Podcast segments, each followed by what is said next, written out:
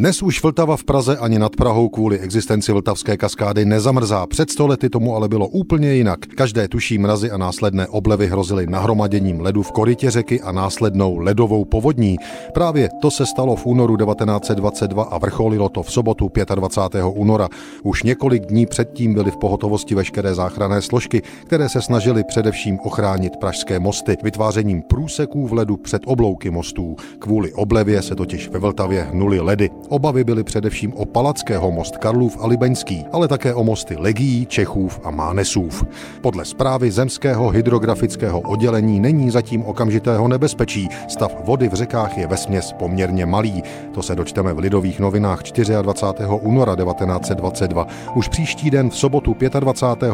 je ale zejména v Praze opravdu všechno jinak. V 8 hodin ráno zjistili hydrografové, že ledy se hnuly u soutoku Vltavy a Berounky a u Modřan nastala zácpa ledová ledová. V případě jejího protržení hrozila Praze povodňová vlna s velkými škodami. Bylo například spočítáno, že v ulicích Karlína by voda dosahovala až do výšky 3,5 metru. V 8 hodin večer pozorovatelé v Modřanech hlásí, že ledová bariéra se protrhla a míří ku Praze. 15 metrů vysoká bariéra ledu se pak zastavila u Vyšehradu.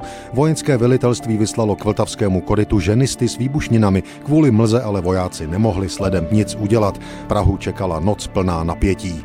Druhý den v neděli 26. února 1922 se ale vše v dobré obrátilo. Počasí se umoudřilo, začalo se oteplovat a Vltava i její přítoky hlásily pokles stavu vody. Trvalo ale další čtyři dny, než Praha mohla hlásit, že povodňová ledová katastrofa ji minula.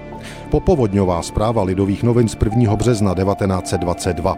Před očima tisíců zvědavců, kteří putují po nábřeží pod Skalskem až na Podolskou hráz, hroutí se útesy Ker, celá děsivá hradba mokvá a spodní voda proráží již na mnoha místech. Radostným a útěšným zjevem v ledové poušti jsou první rackové, kteří s vracejícím se jarem přilétli a krouží neúnavně všude, kde vltavský proud se uvolní. Ohledání pilířů mostu Palackého ukázalo, že dno nebylo kramy vymleto a pilíře nejsou tudíž ohroženy.